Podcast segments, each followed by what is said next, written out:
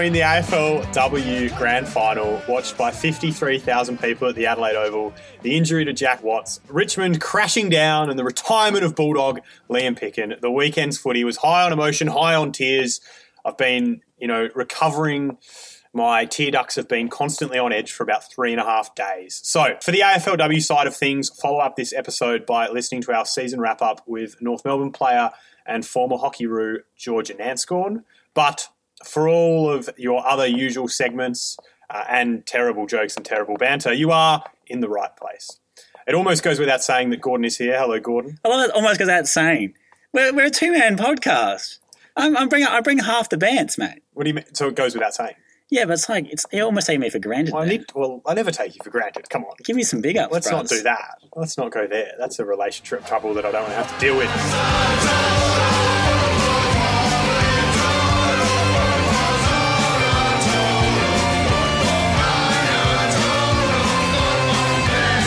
Straight into the talking points, which started on Thursday. It was one serious case of fear and loathing at the MCG as we watch Collingwood humble the mighty question mark Tigers in a preliminary final rematch. So, Gordon, as my attorney, I need you to explain to me why you walked 100 kilometres to deal with this despair. because I would walk 100 miles and I'd walk 100 more.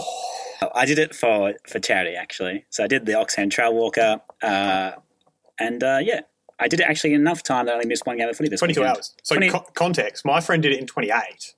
And I didn't, when you sent me a message saying I'm walking 100 Ks, I actually just assumed that you were really upset about Richmond losing. I didn't clock that you're doing the same 100K walk. I wasn't actually I was picking a mate I, up. I wasn't. I wasn't upset. I was actually just. I couldn't cope with your like five degrees of, of guilt and grief. So I was like, "What's the What's the one way I can guarantee my phone won't be in uh, reception, so I can't put up with uh, Bano's Bano's uh, blushings?" And that was to uh, go out to the mountains and walk around in circles for a while. I was a new level of miserable. You were you were you, You- were uh, you were inconsolable. I was with you. You I never realized this, but you're a, you're a chair slapper. You, you you thoroughly either annoyed or scared the poor lady sitting in front of us in the AFL members. It was fear and loathing. because you got up there and you were you, you slapped the chair so hard you gave yourself blisters. I, that's my hands were red. I didn't give. I No, already no, had, you have- you have- there. no, no, you- they're already there. No, don't lie to the people. This is the people's game for the people by the people. I'm a rough And- working class man. I have rough hands. You are a journalist. You're a white collar worker. you sit in an office and you give your hoity-toity opinions, and you were slapping a chair so hard you gave yourself blisters. You're an embarrassment to the fandom, mate. Pull yourself in. I completely dis- disagree. You have to ride the wave. And in true fashion, we are surfing along that wave of grief. I've done the five stages of grief of a Richmond loss. All right, as your attorney, I will be uh, interjecting when necessary, but go ahead. Well, this is annoying because I've I've been thinking about this since about mm, 1 a.m. on Friday morning, Thursday night, when I woke up having a dream about Jordan Goey. Which incidentally is where the denial started. So the denial, I think, begins during the game when the tide was thoroughly against us and I was clinging on to the last reserves of hope. The high point of this was absolutely my utter refusal refusal to accept that Jordan De had just taken mark of the year. Probably what, 15 metres from where we were sitting? And that's the point. That's one of my points. It's like I saw that, and I am like enough of a footy head to realize that was a marvelous moment, probably the snapshot moment of the year. And then you are just being like, no, no. No, so I was. Now I realise how good it was, and I've taken a step back and had a good hard look at myself. But at the time, I wanted a free kick because he, full on, both hands on Oleg Markov's head, pushed him down. There were no hands. The hands are grabbing the ball, No, no, mate, no, above his head. If you look at how he got there, He leapt like a rock lobster. anyway, so I obviously tried to tell you that it was a push out. I denied it. Um, my denial continued as I walked along the Yarra Post game. By this point, after we sort of parted ways, Yes, I went, I, I was about to offer a condolence drink, and you were giving me donuts on the oh, vibes. so, well, I So- have said yes. so, uh, as so- it was, You were a salty, salty boy. I went for my walk and I kind of walked along and oh, how beautiful is Melbourne? You know what? You know what? I don't need Richmond to win to experience true happiness. I just need to be here walking home from the MCG with my people, my footy crowd, not just my Richmond people. Um, that didn't last very long because then I got home and I got into bed. And this is when the anger started because I opened up to it. And by this point, we found out about the Jack Riewoldt risk prognosis, which Yeah. I just kind of like gotten over it. Not quite because we were still in the despair stage, but you know, we were getting out of there and then we went back there. Anger was really about Collingwood fans on Twitter because I got really riled up. Like maybe midnight, um, And I'm still haunted by the ghost of Jordan Goey at this point. He hasn't disappeared. His face is just there. And the Twitter sphere is a dangerous place because the Twitter sphere, more than any other social media space, is definitely misery merchants. Oh, it's like trash. it was, it was Collingwood reveling the fact that Richmond lost, not the fact that their team won, Yeah. which we'll get to later on. In the Yeah, pod. well, the tweets that I've not, I'm not going to name names. I'm just going to save these up for future reference when we beat Collingwood again, whenever that may be. Yeah. 2022. Um, I guess Lynch is taking Rance's role as the diver while he's injured. Was was one that got me. I love watching Trent Cotchin acting tough. It makes me laugh. Um, that one got me because Cotch. Um, good to know that we're playing against the Tigers and the umps tonight. Fairly ordinary stuff. Now that one really got me. Um, and then the other one, and I can't actually, I couldn't find this, so I don't have the full wording when I went back to look today. But Richmond are now our bunny, which I just I thought was fanciful, but also probably my worst nightmare uh, on Twitter. I'd also probably say that Richmond have always been there, Bunny. Not really, not from my recent memory. No, but as in like over the history of the AFL, Nah, but they've been the more dominant. They've been the more dominant club. Like yeah, but not now. Hopefully. anyway, so we got from anger. And we got a bit of sleep, but it was interrupted by you know dreams about Mason Cox kicking snaps around his body. fitful, fitful, fearful I actually did, and I'm really annoyed to admit this, but I actually did have a terrible night's sleep as a result of the fact that we lost. And then there was bargaining. So Friday morning, footy gods and I were having a little chat, morning prayer in the shower. I'm like, can we? Can you take Oleg Markov instead of Jack Riewoldt? And That's so mean. we can just. I know I love Oleg because I love all the Richmond players, but like, is there a way that you can not have you know Jack Riewoldt out for eight weeks? Like, what can I give up? So you would happily, you know, you know the train philosophy um, moral argument, where it's like there's a train line barreling on a track, oh yeah, yeah, yeah, yeah, yeah. and you can, and it's going We're to. talking about death, go- No, no, but as in like Talking about a wrist injury. no, no. We're So we're talking about there's there's there's uh, AFL players on a on a tied onto a track. There's five fringe slash role players. On one line, on, on this that's and so this train will, will gently run over them, so only their ACLs are severed on one track, and on the other is Jack Riewoldt, who has his wrist on the, the line. Would you sacrifice Jack to save the five? Which is like a, a utilitarian argument. I don't know if I want to answer because it might reveal things about my character that I don't want the good citizens of the people's game to know. Um, Plead the fifth, fair enough. no, no, I'm going to answer. Footy's about the stars, Yeah. so I have no hesitation in flicking In- whatever in- switch. Yeah, and you, saving, you saving, save, save JR. yeah, you save JR every single bloody time. Sorry. The coaches do too, Sorry, except, and this is probably jumping Oh, have into you not heard hear, the? Have you heard the Tommy Hafey story? no, but pause on that Okay, one. So pause there. because talking about saving JR, if we're trying to save JR, why put him in the ruck? We are we are no people to question the the coaching smarts of Damien Hardwick, but why would you why would you put your best forward in the ruck? No, the silver lining of this is they probably will pick Balta, which means we'll have a certified second ruck. Anyway, different different case because we didn't get to the silver lining until quite a long way through the weekend. Yes. The Tommy Hafey story is about Sheedy and Bartlett got caught in a rip, Oh yes, and, and this is Yes. this is like up there with my all time favorite footy stories. And Sheedy, yeah, Hafey goes out, swims straight past Sheedy, and And no, it wasn't. It wasn't Bartlett. It was Royce Hart. It was Hmm. Sheedy and Royce Hart. God, I've just put KB as centre half forward. And um, when Sheedy asked him about it, the legend goes, "Well, back pocket, you know, you're pretty replaceable, but a centre half forward, they don't grow on trees." Which is, yeah, oh my god. That's truth pro- be told, he saved them both though. So no, he did, but he went back for Kevin later, yeah, and I think quite, I'd probably do that. Um, if we were in that, that's maybe that's the analogy that we should be using rather than trains and buttons. yeah. It's like if you've got uh, a Dan Butler and a Jack Riewoldt, where do you go? That's that's really insightful as a former coach of mine. That's a different set of moral dilemmas. Anyway, moving on to the depression. This is 100% the worst part of the whole equation. Mostly experienced at work on Friday whilst trying to avoid the radio, the newspapers which get delivered to my office with Jordan De Goey's photo on every single one of them. So that was really, really fucking difficult. Um, Friday night kind of helped a little bit because we had a bit of footy. But on Friday by about 3 p.m., I was planning for 2020. I'm going, we got to get games into Jack Ross. We've got to get games into Balta. Maybe give games to Callum Moore. Um, and I'd essentially decided that we were going to be one and three. I was like, there's no way we're beating Port Adelaide. There's no way we're beating the Giants. We probably won't even beat Sydney at Marvel, and we'll probably lose on Anzac Eve to Melbourne. So there we are, one and five game over. That's a very dire outlook. Everyone I've asked has been like, "Oh, Richmond can't win the flag. Richmond can't win the flag." I'm like, "So, so did we miss finals?" They're like, "No." Hmm. Like, do we miss the four? And they're like, "Maybe not." I I like, just- so it's not game over. No, I just consulted JB. that idea. We used to not ever play finals. We used to be called ninethdom. Yeah, and I, okay, well, we got. Let me get to acceptance. Get get some perspective. Reach us now. Take us to the end of the uh, five stages of grief. Well, this was just an experiment in ledger logic, really. And it was probably aided by the fact that there were some other abysmal performances. But I basically worked out if we make it to three and three, Jack comes back after four weeks out, and we're fine. We're laughing. Um, and this was probably on Saturday, so I'd had a decent amount of wine on Friday, which definitely helped. And I had an evening where I did not think about football, which helped. Um, and I figured that on form, we'd probably beat the Swans, we'd probably beat the Demons. We might sneak a win against the Giants or Port. And so we're what, like 3 3 4 2 not looking that bad. And then I remembered the last time I actually watched Richmond lose live was 12 months ago in round two in Adelaide in very similar fashion, which made subtle difference to the way that the rest of the year went. Did you not go to the prelim? No, I didn't get it. Do you not remember this? I fucked up tickets. Oh, It was one of the best. Best fuck ups I've ever made, Yeah. probably. Uh, it was also, I had the grand final ticket and my sister, Junior, had the prelim ticket.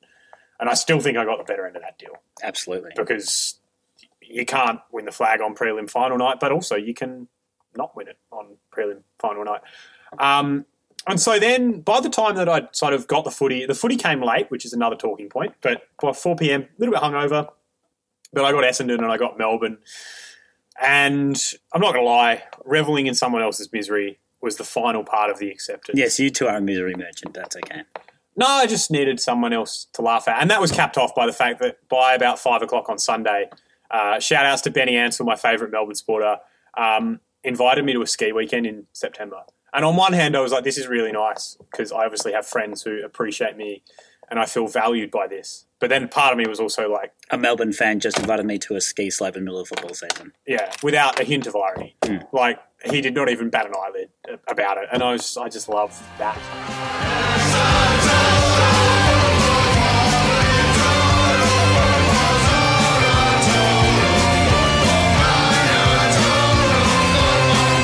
And so, yeah, we got through the five stages of grief, um, which really leads us to our next question. So, why did it take so long for the Saturday football to cure my misery? What what were we doing with that Saturday fixture? We had just a vacant afternoon. I loved it. I love that fixturing because it's when you can get to the game. You never make it to a 110 game or a 145 game. wasn't suggesting 110, but maybe like 230 would have been nice. You know, like grand final time maybe on a Saturday. That's so. How many people are not involved in any form of football? Like what large? Yeah, so you And you know that this is and also and also, selfish but when I say like you're not involved in any football, you are. Like you are, you're a journalist. You, we do this. We did this podcast. You're involved not as heavily as some other members of this podcast are in the football media, but like so, family members. A lot of kids play footy. Footy, kids footy happens in the morning. So if you're a family want to go to the footy in the afternoon, you're not making a game before four o'clock. If you're an adult that plays footy, you're playing footy at the same time as a 110 or a 145 or a 230 game. So if you play Amos footy, you're not making it there either. So the perfect time to start is when the football did start. 4.30, have two games on at 4.30, have two games on at 7.30, and just put on your big boy pants, like I said last week, and put the games where people want to go to them. And Etihad, which is always the graveyard of football, was completely full for an Essendon St Kilda game. Essendon St Kilda. That was never going to be a good game. It wasn't a great game, but it was full because people can get to that. I thought it was great. But that's a different story. Yeah. That's because of the two Essendon players running past the ball to go to the bench, and then two minutes later, one of them kicking it into their own player on the goal line. But annoyingly, I kind of tend to agree. But I do think the TV thing, when you're hungover in bed and you don't have footy, Watch a replay of what? Richmond, Richmond of- losing to of Collingwood. literally any game in the history of the world. I should have watched the 16 grand final or 17. Or the 1980 grand final. Oh, we were good then.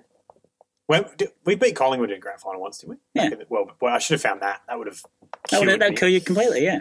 So my next question, because I feel like you've won that argument about Saturday fixturing, is about serious injuries. So we had about I sort of tweeted somewhere in the third quarter that Jack Watts roaming free on a half back flank was a religious experience, which is because Can oh you please God. explain to me your sentient connection with Jack Watts, a person you've never met, a person that's never played for one of your clubs? I had breakfast near him once, You had breakfast near him. and he ordered a lamington and ate the lamington before he ate his eggs. oh, well, he's a great boy then. I was pretty appreciative of it. Um, and he did the crossword, so I figured that we're essentially the same person. You're not a sweet tooth, though, are you? No, but uh, no, I just I think that he is a much maligned figure who had finally found a role for himself, and I was enjoying watching him function with that freedom. And then, which leads me to sort of the point, he's gone and broken his fibula in a horrible and very serious leg injury um, in the Nathan Brown caper. Uh, so for me, that really crushes it does take a little bit of soul out the weekend. Like you do leave the weekend with a bitter taste, and that was compounded by Lyndon Dunn um, in Collingwood's VFL doing his on Thursday on the back of 12 months of rehab. Um, Jack, which was significantly less serious, but then also Erin Phillips and Chloe Scheer. Uh, and I just feel like when you get out of a weekend where you've had that number of serious injuries, and we've had a lot in the first two weeks of the year, it just leaves a real horrible aftertaste. Yeah, and I did tweet uh, during, well, the Phillips one was the one that got me completely, but because she was robbed of a moment where she basically won Adelaide the game. Like the, the game wasn't alive for very long, but when it was, she was the pivotal player, and hence why she got best on ground. But then she wasn't there to revel in the in the moment. There's nothing better having having had the joy of experiencing a couple of being on the field at the end of a grand final when you win. Hmm. And as you as their most important and most powerful and most dominant player, to be robbed of that privilege is is really upsetting. And the same thing, but then like you extend it out, like Lyndon Dunn has done all this work. There's, there's very few other professions where you can do all this work and then, for no fault of your own, have all of that progress taken away from you. And like, yeah, they're pri- like off, especially in the AFLM, they're privileged people that get to do a job that many do for leisure and get paid a lot of money to do it. So you go like he didn't die, and like worst case scenario, he doesn't Which play. is what said. And yeah, and like, and, and worst case scenario, he doesn't play football again, and that's not the end of the world. But it's also in that moment, everyone's troubles and everyone's uh, hardships in life are, are within their own relative limits of existence. So for that, that's a really bad thing to happen to a person that didn't deserve a bad thing to happen to them. Hmm. So I agree with you there. It's, it's shattering whenever these things happen, and especially in the women's game where they sacrifice everything for such a limited paycheck Eight, nine weeks. Yeah. that doesn't yeah limited paycheck and a limited time frame and if they do like any accident happens then they miss opportunity and more likely than not there's a, there's so many people wanting to take those opportunities in such a limited pool now that you probably will miss out next time round if you're still injured so is that even more shattering yes. um, I I mean, it, is also, and more so with the Phillips one, you can focus on, as horrible as it is, the response to that was incredibly moving. And that will live with, I think, football supporters everywhere for a very, very long time. And there was, it was in the, the Bob Murphy mold in the sense that not every sporting story is perfect. You can be as pro- prominent a figure in the game, and that sort of thing can still impact you. And for Erin Phillips, that was her childhood dream as the daughter of a cha- of a South Australian champion Wayne Phillips to be on the Adelaide Oval in a grand final in a women's competition she never thought would exist, playing a game she never thought she would be able to play. She had to give up as a child.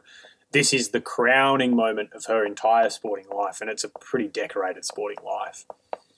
Um, so it is that constant reminder no sporting story is perfect. There's Mm. always the sorrow mixed in with the joy. But there was there was not joy, but something that in, is incredibly memorable in itself in the way that she was received. well absolutely and if anything it kind of proves that often sport is the best natural narrative like that's why that's why sport makes such good movies like that was better than the like the sports movie ending where the sports movie ending is she's come over, all come over all this hardship and she she is who she is and she finally makes the player who for Adelaide and she wins best on ground. They win a grand final and they live happily ever after. That's a really cliched ending to a, to a story. So in terms of a, constructing the best like narrative possible to have the best impact to a reader or, And or a viewer and a depth of feeling that's what sport has. And then to see I don't think she almost gets that recognition without having the injury because there isn't that that em- empathy outburst from everyone there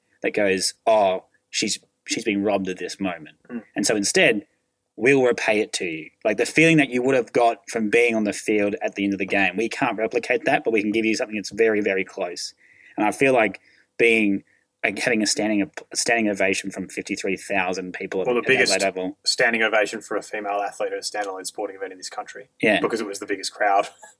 would be would be would be very very close to what she would have felt at the end of that game. Yeah, and I guess if you talk about the fictional, and it's the same with the doggies in 16, you write that premiership with Bob Murphy playing. Like you write grand final day in your mind's Mm. eye with Eric But then you Phillips. miss the moment where where the coach brings uh, does does does the beyond the right thing. Yeah. Does, does does the thing a script wouldn't think to write, Mm. which is what sport. And they didn't have Bob Murphy that day, but they did have Liam Picken, who announced his retirement today. And I guess my question to you, Gordo, is how will the game remember Liam Picken? He's the only AFL player to finish with 99 wins and 99 losses, thanks to Swamp. Such a bulldog stat. There's so many like It quirky. Exactly They're such they're such a quirky little team and a quirky club.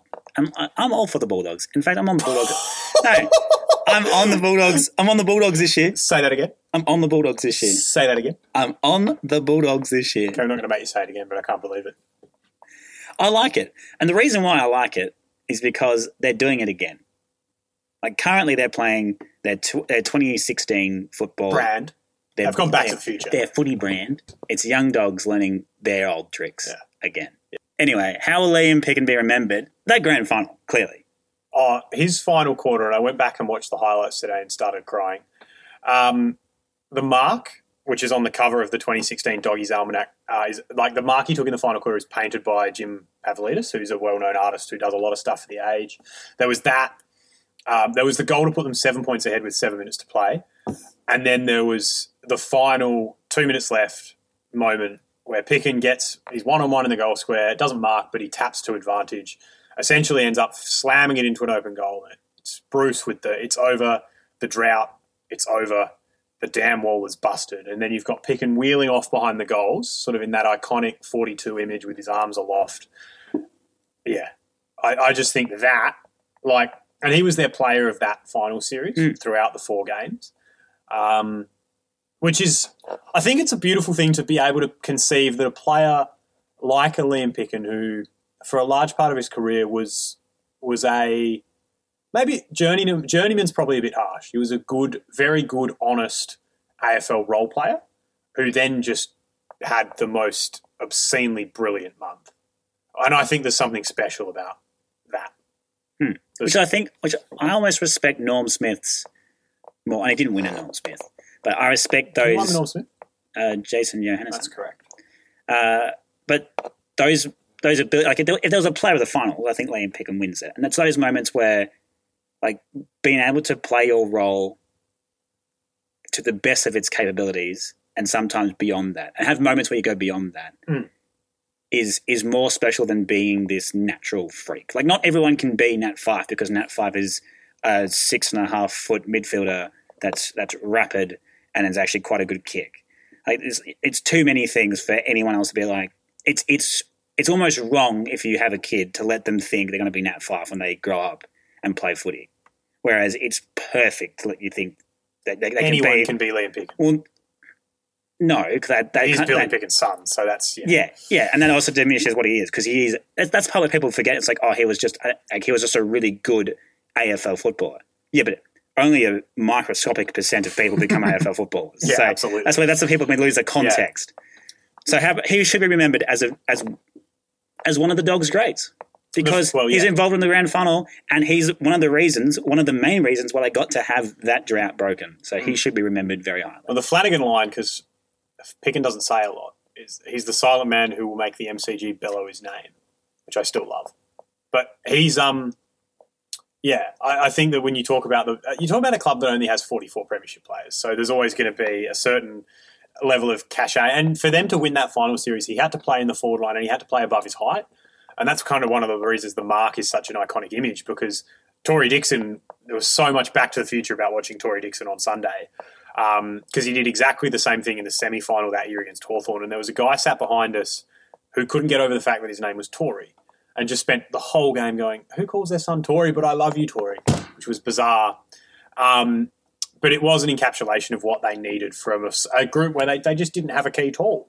And then they went through this weird phase of recruiting Travis Cloke and Schache, who, to be fair, isn't super tall, but um, was a, was very good on the weekend. So they've gone a little bit the whole way around. Um, but it was, I mean, it's sad to see a career cut short at any point by concussion. Um, but I think he will be held in such wonderful esteem down at the kennel and in this pod cave. So, Gordo, next question.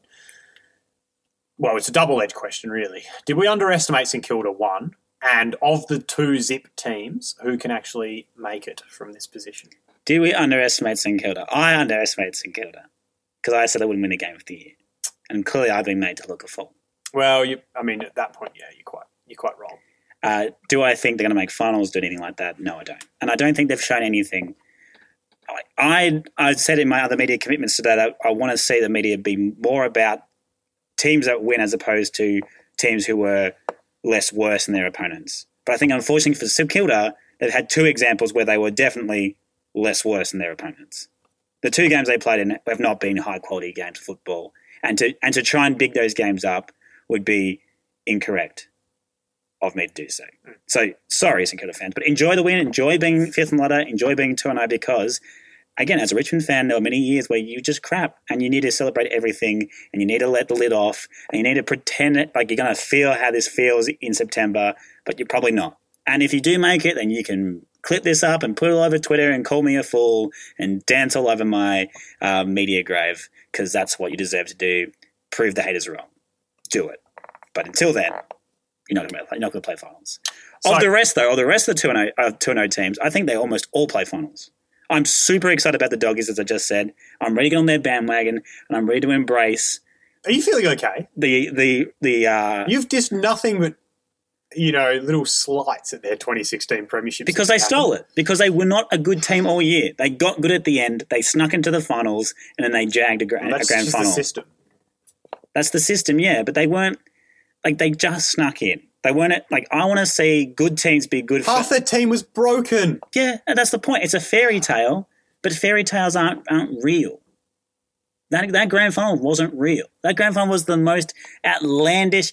If you if you saw that as a script for a sports movie, you'd be like, "Oh, turn it down, chief." Like, it, oh, that's a bit much, isn't it? No, another one, another ACL. Oh, come on. Like it was, it was, it was, it was, it was a fairy tale, and so what? And that's why everyone said it's the greatest grand final performance of all time, the greatest grand final, the greatest story.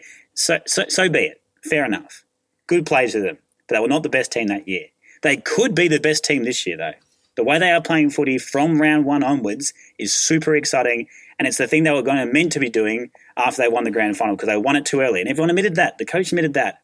I looked at their list demographics. The, the science behind football, the pseudoscience behind football, suggested that were only going to get better, and they finally are showing the potential to get better. So I'm super keen on them. The rest of those teams are also going to be very, very good teams the rest of the year. We've got Geelong, who are going back to the future. Well, I'm pretty excited about Geelong and Port because they've invested in youth and changes of method and gotten results that I think. I think I probably thought they were possible with Port. I don't know if I saw it in the case of Geelong, but I think it's exciting for both. You didn't send the case of Geelong. No, I thought they were miles off. It's a team that has Hawkins, Yeah, I know. Dangerfield, Ablett. Well, Geelong me, Selwood. I- I'm a dog person, not a cat person. That team was always going to be good. That team was always going to be good, and they added extra Kelly. depth behind them. Kelly's not the best midfielder in the comp right now. Yeah, they added Dahlhaus, who's who's great in the 2016 year as well. Yeah, Rohan. Yeah. So that's all there. And then you got Brisbane and Port playing super exciting footy. And so I think with the 666, these teams have worked out how to do it. You can do it two ways, I think. You can be like the th- three of the teams, the young the younger teams are all about pace. They're all about just being super aggressive and taking on the extra space. And that's what the dog has been doing. That's what Port's been doing. That's what Brisbane's been doing. Or you can do it what the Cats and the Magpies have been doing when the Magpies absolutely spanked Richmond on the weekend. And that's be super, super clean. And so with the extra space around the midfield, there's no repeat stoppages. So as soon as you lose the footy, and Richmond, these surge, these dirty surge teams, so happened to Hawthorn on the weekend against the Dogs, happened against Richmond. If you turn the footy over, you're not getting it back if they're clean. And so your teams like Geelong, your teams like Collingwood will steal the ball off you. They won't give it back. you'll waste your time trying to defend and get turnovers and trying to do the frontal pressure, and there'll be two clean come over the top and score against you. And that's what those teams are doing. So all four of those teams are legit. All four have a really good chance of making finals now. I'm all about those four teams. So, footy media, you think we're misery merchants? Absolutely. Absolutely. And I don't understand why. Like, why are we, why can't we say that people are really, really good? Like those, those, those teams, all those teams now in the media, you'll watch all your 360 on the couch, talking footy, footy classified, all of it, and none of them will say much good things about them. They'll say we need, we need a larger sample size. You know what they will be saying though? If Essendon lose on the weekend, Woosh is gone after three games in this season. You could extend it out and say after a couple of seasons, give it more context, and fair enough. They'll be saying that, oh, if Melbourne lose, though, they'll be billing this game as like a WWE loser leaves town match. Well, it is, and I'm super excited because I'm a misery merchant. So, question for you, because I think that this is a really interesting thing in the media context. Bad news generally takes up more paper space than good news. Mhm. So, clearly, from the vibe that you're experiencing, that translates to football. Yeah, The media are more interested in the bad news than the good news. and I don't know why, because I don't think I think that's trained behaviour. To use a was it Brad Scott or Chris Scott that talked about behavioural economics? Yes, it was a Geelong. Scott. Yeah, Chris Scott. yeah, that's Chris. I still get them mixed up. They get themselves mixed up. I'm pretty sure. I wonder, like, when they, I really hope one day when they have a coach's dinner, they just swap polo shirts. They've already done that. They've done the polo swap oh. before a couple of years ago. Well, it's not funny anymore, Jack. You're only two years behind, not for the first time. No, diddly diddly do. But yeah, what I so what I don't understand is with the media in general, but especially in sport. Like sport is the most important thing that doesn't matter in the sense that like if if you if your team loses the game, the world doesn't end. But like terrorist, yeah, yeah. Except for you, it takes two days to get over him. But it, it is super important, but it also is not important. If, you- if you Yeah. get what I mean. if you go not- back to that philosophy edition of the New Philosopher, it means nothing and it means everything. Exactly. So what I don't understand is why can't we focus more on the good? Why can't we celebrate what this is? It's very rare in other forms. It is it is a subset of the cultural the cultural space, and it's very it's still prevalent when people say, "Oh, this new album is shit," or "This artist is going off the ropes," and there is like a TMZ vibe, and there is this. There is like an E uh, E Weekly and E E News and all that kind of stuff around the entertainment space where we kind of badger and pilly celebrities, but that's that's slightly different. But when a new movie gets released, more often than not, it gets hyped. When a new album gets released, it gets hyped. When there's a new exhibition at an art gallery, it gets hyped. But what we do in sport is we try and focus on the negative and we say, this is bad, this is ridiculous, these are need to be held to account. And the same with umps. Instead of celebrating the fact that these teams are going great. Like, why? Like, there was very little said about St Kilda. St Kilda were meant to not win a game, according to so called wannabe experts. And yet they've won two in a row. And there's not enough inches in the papers saying how great is that for St Kilda and their fans and the history of them being a struggling club. And instead, it's all about Essendon. Like, how could they possibly lose to St Kilda? That's horrific. Yeah, I'm with you. But I also want to know what odds you would have gotten for those five teams being two zip. Hmm. Huge, huge odds. And that's one of the things that I do think it's even more good news than you have had in previous years with teams being two zip because that's a like they're the odd bunch. I think maybe this is why the focus is on the negatives, is because the majority of fans have lost. They're like, in terms of actual members per club, there'd be a, a there'd be a vast majority of people that follow footy whose team has lost, and whose people have picked the wrong teams in their tipping comps, and there'd be a lot of negativity from the fans because it's not going their way, and these smaller minnow clubs are taking over in the early parts of the season. So I think that's why the, me- the, media is focusing on the negative because the people they sell papers to and the people they sell clicks to and the people they sell TV to is in that negative mindset at the moment, yourself included. So I think that's why it's happening. But also, like, let's be a bit bigger than that. Let's let's let's embrace footy in slightly agnostic terms. So if your team is is having a rough patch, find the fun in footy. Go find your people. Go for a walk along the Yarra or something. Or just watch the dogs pull out a nine goal final quarter. That got me very up and about. So final one for the talking points. This is a bit of a it's not a serious one really. Uh, although it could be. Um, so how was Adelaide Crow Paul Seedsman's post quarter time siren barrel not in the best three goals of the weekend? It went like sixty metres. Because it was a set shot. It floated on the wind. I don't care. Because it was a set shot. I don't care. That's why, though. It's a barrel. You're meant to kick That's set hard. shots. It is hard. You're not meant to kick them from 65 they used to on the fence. they used to back in the day. Nah, I thought that was a joke. But I also haven't seen the other candidates because I haven't done my research properly. Buddy's goal was better. Libba's goal was better. Libba's goal was outrageous. In fact, Libba was outrageous. Libba was amazing. Like Libba is the dog's Like you talk, I think if you talk about players who are heart and soul of your club, I don't know if there's an example that's quite the same as Libba. Like so, you have the romanticism of being him, him being a son. You have the fact that he's a little bit of a loose cannon means that he's not always been at that level. Um, I guess a lot of people would allege that. So he isn't. He kind of epitomizes the good dogs in a way that I don't know. He's an underdog in himself He is. because he's not perfect. The Bont is their best player, but he's perfect. He's your squeaky clean, Five. na- naturally gifted five. You can't replicate him. Like he's he's just this.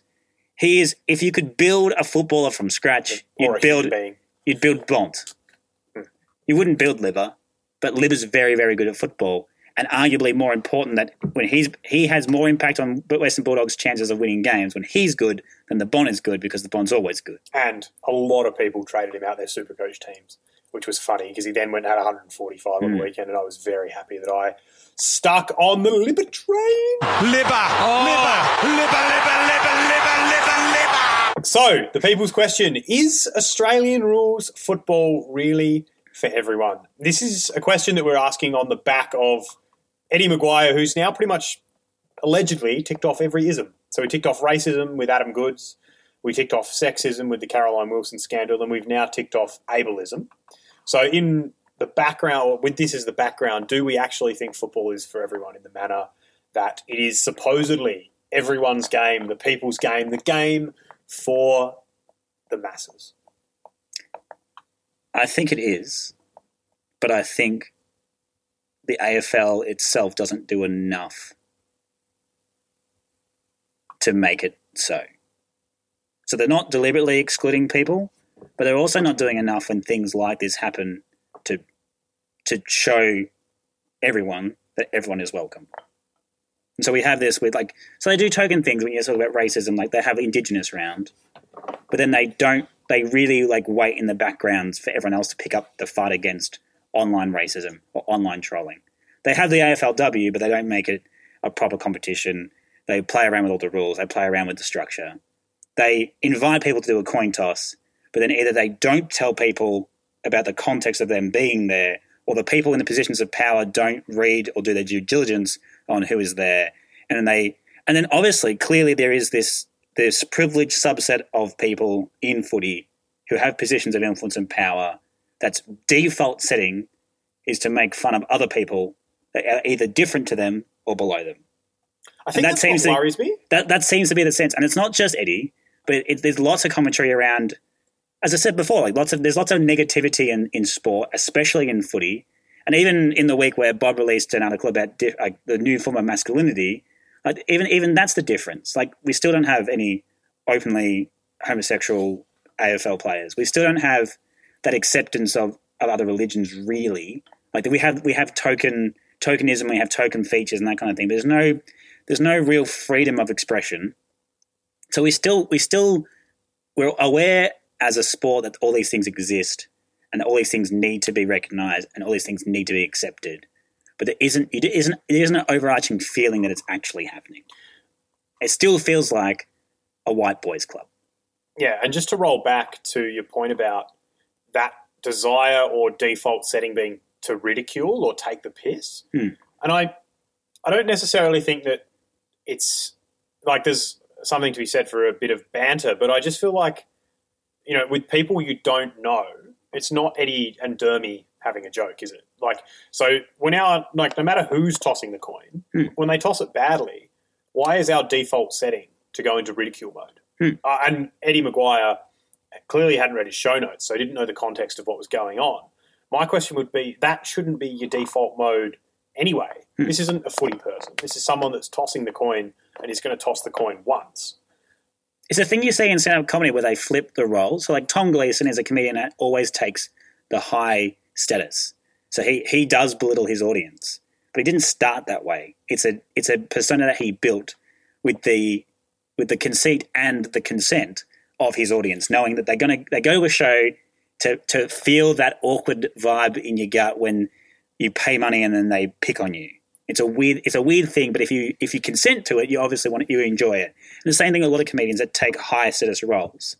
But as a commentator, uh, you're you're in this you're the gateway to the game, especially on, on radio, especially on TV, where that's your job is to take people that either can't afford to go to the game, can't get to the game, live too far away, unable to make it because of or whatever reasons, and let them feel part of the game. And when you take the high status and poke fun at someone because they can't toss a coin, then you do put everyone else on the adder. You're saying, "I'm I'm here. I'm a higher status than you.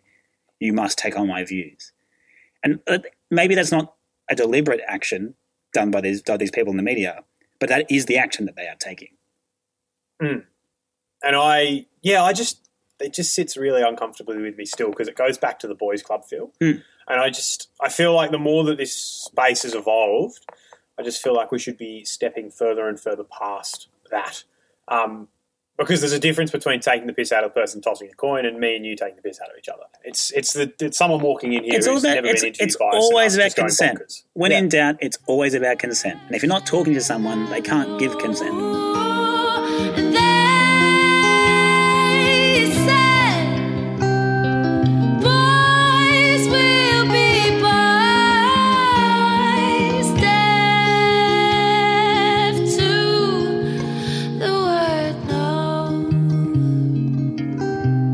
The Biff, the Biff. Talk to me about uh, the Biff, Gordo. So there was massive blow up in the Hawthorn Western Bulldogs game because there were a couple of free kicks given away by O'Meara and Sicily for like mini biff off the ball. wasn't even real biff. I don't, I don't. Yeah, yeah. I, I mean, They- I, to be it fair, was it was argy bargy live. best. I thought the O'Meara one was a six six six because I'm an absolute doom merchant. Yeah, I was like, the Hawks are going to lose because of six six six. Yes, Kooyong is going to blow up. And it almost did. And so there's been lots of commentary from usually it's previous.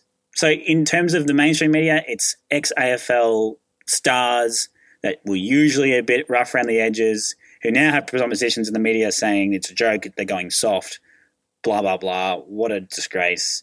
How dare the umpires influence a game, and how dare we not stand up for our rights? So a little bit of argy bargy and gamesmanship, and fine. And if I'm being totally objective and honest, yes, it's a bit soft. But is it? If I'm being my like legalese person that likes to get nerdy about the rules, it is the correct decision because that is the intent behind the rules. So the exact, I think, the exact quote from the umpires coach Hayden Kennedy was that they're trying to rub out the off the ball stuff. And the quote he uses, and this is what people are using as their crutch, is there is an instruction this year if we see any player using a fist in a striking motion to penalise it. Fine. So people will say they're not using a fist, they're using an open palm.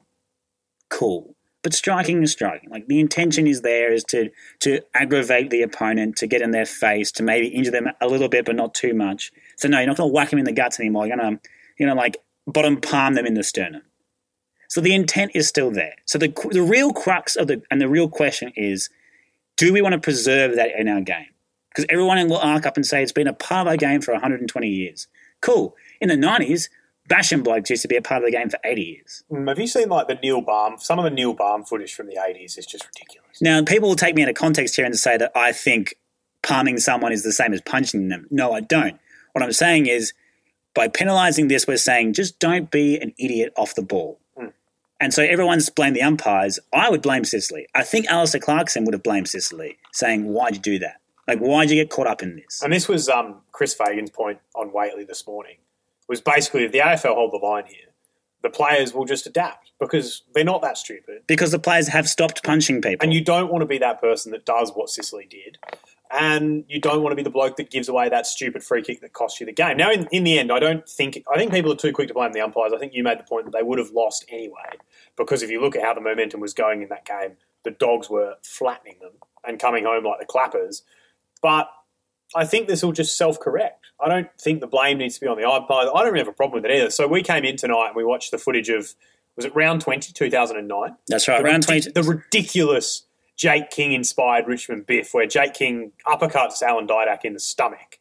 Then from the resulting free kick, Jake King tackles him, gets hold of the ball, plays on, gets tackled, and then jumped on by about 18, nearly the entire Collingwood team's on top of him. And there's like 15 spot fires around the ground. We, we knew this was going to happen. We preempted it pre-game. So Alan Didak's got it under control. He don't look oh. too phased. Oh, but have a look at the push-up, though. He's in his face saying there's more of that. Didak plays on. They try and get him in a uh, a shepherd arrangement back to back. Oh, look at the Collingwood boys tackling. Look at the Collingwood boys. King. They're Six into of him. them are drawing him, all of them. Do a push up with them on top of you, Jakey. It's a group drawing, and Jake is being pounded into. Everyone on the ground's in the fight here. Now the forward footy's still going, Brian. They've called And- play on. It's and- bouncing around in the middle of There's an all. isn't 15 fights going on. Well, Richmond could do worse and stir things up a bit, Brian. I'll tell you what, Mick Malthouse been a little bit worried, boys. The last thing he needs is a couple of suspensions leading into the finals. Oh, look at Jake's jumper. Uh, Collingwood have got to show more composure now. They've got the ball. It's hanging on by a shred, Jake's jumper. That's ugly. Like, So that's ugly, and that's very different. And that's 10 but, years ago. But when you the concept remains the same, and so I'll share this in the show notes. It's a triple M call, and and Gary Lyon is the one I'll, I'll pull out here, not because I want to I want to pick on him, but more the point his his perspective has changed. So in 2009, 10 years ago, he's basically cheering on, congratulating, and almost like analyzing the fight and who's doing well and who's not, along with uh, Brian Taylor, James Brayshaw, and uh, Danny Frawley. and Danny Frawley. the, the general they rub team. And so ten years ago, they are literally cheering this on like it like like little school kids. Like like like they've seen a brawl out in the schoolyard and everyone rushes out from the classrooms to go see what's happening. fight, fight, fight, Yeah. fight, fight. You you look at Gary Lyon in, in particular on the couch on Fox Footy at the moment, and he's very much against this. He's very much against gamesmanship and idiocy and things off the ball that distract from from gameplay. So he's changed his perspective because we've changed a society in 10 years. Decade's a very long time, and we've realised we don't need the biff. So my question to you as a football fan is, how much biff do we need? It, and this goes back to the Bob article that was uh, published midweek. It was like about a different masculinity in sport now. It's like that. You mentioned as well, like Collingwood tweeters are saying, how funny is it watching Cotchin be tough? Is there anything tough about Biff? Is there anything tough about Sicily seeing his team fade in, a, late in the fourth quarter and then having to palm someone in the chest to prove a point? Is there anything tough about any of this? Or could we completely eradicate it and say, just you can you can still rub shoulders or whatever, and then just tackle hard, just hip and shoulder hard when they have the ball, like just play footy. Two things there. I think the first one is that I think it's a really good thing that media, and we talked very specifically about Gary Lyon, have been able to get beyond the no, in my day, this was what it was and it should always be that. I think that's actually a real pro. Um, that people have, are actually able to adapt with society so that we're not just going, no, footy should be like it was in the bloody 80s when we used to belt the crap out of each other. Because that's totally unrealistic and people should actually be getting charged with assault if that was still happening. Second point is that, yeah, in terms of the biff, like, and I'll probably go back to the old man here, really, like I do with most things, is like his philosophy was always that the tough players were the ones who just put their head over the footy or ran back with the flight and were willing to take the hits, and that was what toughness was, not the blokes that were belting people off the ball. And I know I'm trying to think of a good example um, of the sort of player that we're thinking of, and I can't. Well, I should think of that example as an example of attempted biff from the weekend that didn't work. Essendon should have been six goals down at quarter time against St Kilda on Saturday, and then in that second quarter, Essendon had nothing still, and they went the biff. They went, they went and tried to start a little bit of push and shove, the modern day version Well, it of, used to of the, of the yeah. deliberate melee. Show something. Show something. Line in the sand, which Yeah. was an 04 setup. Yeah, and so there was, and so again to reference the 2009 uh, footage and commentary, there was a commentary and comments there that said Richmond's getting absolutely spanked at this stage in the second quarter. They're down by about 40, 40 to 50 points, and the comments are, "Oh, Richmond fans will enjoy this. It shows that their players care." I don't think any Essendon fan was emboldened when they decided to go play the man instead of the ball It's just juvenile. because all they do is give away free kicks and make their position worse in the game. And that's the same thing in the Hawthorns case. Whether or not it's soft or not, whether or not it's it's the appropriate uh, decision, whether or not it had too much impact on the game is irrelevant because you know you're going to get penalised, you know you're going to affect your team, and if anything, it's just selfish behaviour, which now we're coming to terms with as as a general sports sports media, sports environment, and sports supporters. Hmm. So I don't like. I'd much rather them see fo- focus on playing tough footy, and that's what tough nuts are now. Your tough nuts are your Clayton Olivers. Liver. Liver. You can still have your Hayden Valentines. You can still have your Toby Greens. But like Toby Green doesn't whack that many people much anyway. So it's again, it's you just be tough when you need to be tough. And also, if you're going to be an, an antagonist, be a Stevie J antagonist. Hmm. Like, be funny, be witty. You can do. A, you can have a little bit of verbal niggle without you know needing to rip someone's head off. Well, all the players be stuffed now. There's nothing worse than having a wrestle for two minutes. You'd know, Spud. You would, your legs would be gone, the lactic, you'd be just breathing, you'd need another lung at the moment. I would tell you what, if you're a Richmond supporter, now you might start to think your boys care a bit. At least they had a bit of a crack and they stirred it up a bit. Which brings us into book club.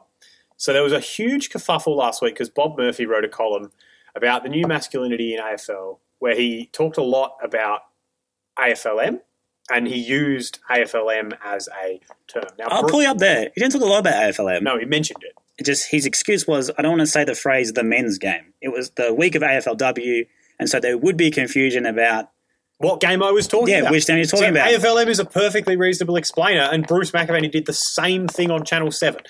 Now, I suspect Bruce is probably smart enough to know what he was doing. Oh no, given the it's definitely in response Yeah. to the article And- and, the kerfuffle. bloody good on Bruce. But the article that came out uh, in the wake of this in the Age was by Claire Syracuse, which was essentially about why there's such a big kerfuffle that we're using a term like AFLM, and it has confused me no end. Because in a sport like hockey, you just don't even bat an eyelid because you legitimately need to know if you're going to the Hockey World Cup.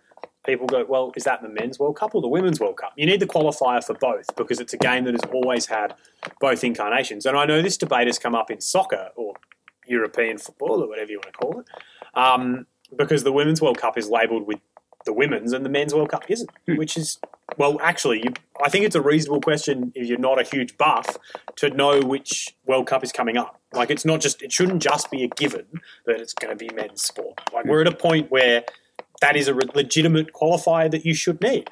But I do think that all of this argument and all of this debate goes back to very similar stuff to Tayla Harris, where you're talking about the imposition of women on what has been a men's space. And so I still feel like somewhere this backlash is men going, no, we don't want this. I'm not happy with this imposition. In Australia, that really is an attitude that is emboldened by the fact that our Prime Minister on International Women's Day said that he was all for pushing women up as long as we weren't pushing women down. Uh, like, so I just think the whole thing is this desire to just protect what has always been a male space, which is absolutely bloody ludicrous. Because if you haven't noticed, women have been watching football, wanting to play football, involved with football, Playing football and playing football for a hundred and since Cocky was an egg. since the creation of the sport. They've been doing it. Yeah, And it doesn't make any sense. Like it's just a name. Like the AFL is the Australian Football League. That's that's the whole organisation. AFL is not a men's game. AFL is a is a governing body. You play the sport of Australian rules football, or Australian rules. Full stop. And then, then you have subsets. Like the whole thing used to be called the VFL. We renamed it the AFL. The sport didn't change. The sport has always been Australian rules football. It's just a label to help us decide, or help us know what we're watching. Because if we didn't, like, if we just renamed it the VFL tomorrow, then we'd be like, really confused. It's like, oh, hang on, why is Brisbane playing? Why is Adelaide playing? The same reason why, if I think we just say that Adelaide won the premiership, I'd want to know which one. Because last time I checked, Adelaide weren't that great in the AFLM, but they are very, very good in the AFLW. It's it's such a weird thing to get really, really upset about. Just what's in a name? Like it just I don't understand. It just is, it is so outrageously flabbergasting that people like. Why would you choose that hill to die on? I can only go because they're running out of hills to die on. Well, a, but I can only say like that. It has to be because you don't want women in this space, and I just that is just like, well, bad luck, champ. They're here, and damn bloody right.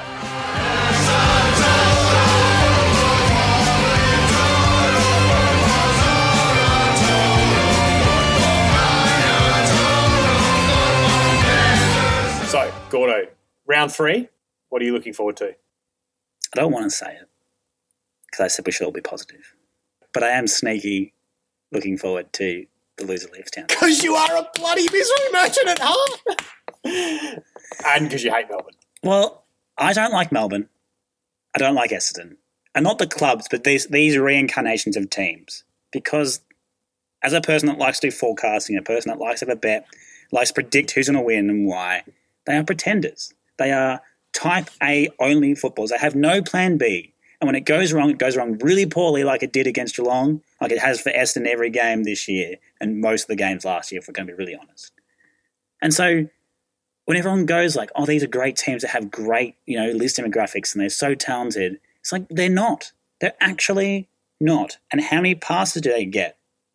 And finally, they're being like, "Well, no, no more passes." So there's part of me that's like, no, the the the chicken will come home to roost with this game because one of you will be 0 and 3, and then it will be full burners on, and you probably deserve it. And to be honest, it's probably more the players than it is the coach. But again, I don't think either coach, either coach has been lauded in their time as being these magnificent coaches that have like, like changed and revolutionized their clubs. They haven't really. They, they haven't really changed much.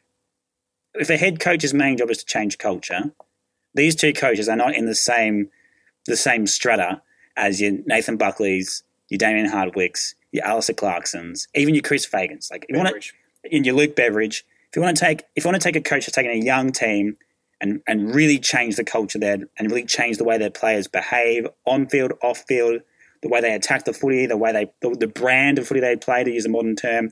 Chris Fagan is your one on one on how to do that. Luke Beveridge in 2016 is your one on one how to do that.